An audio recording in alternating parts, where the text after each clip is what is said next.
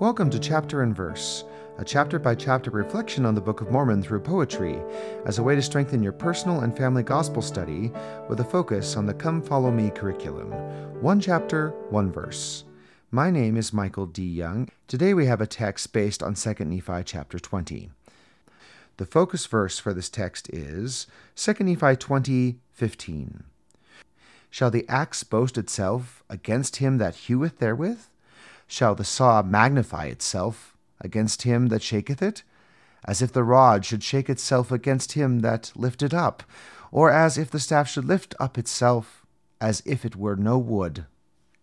And now the text The axe cannot boast. The axe, when it has felled a tree, can never claim it worked alone, for by itself it is not free to swing and cut the wood or stone. So thus are we the tools within the hand of God to do His will.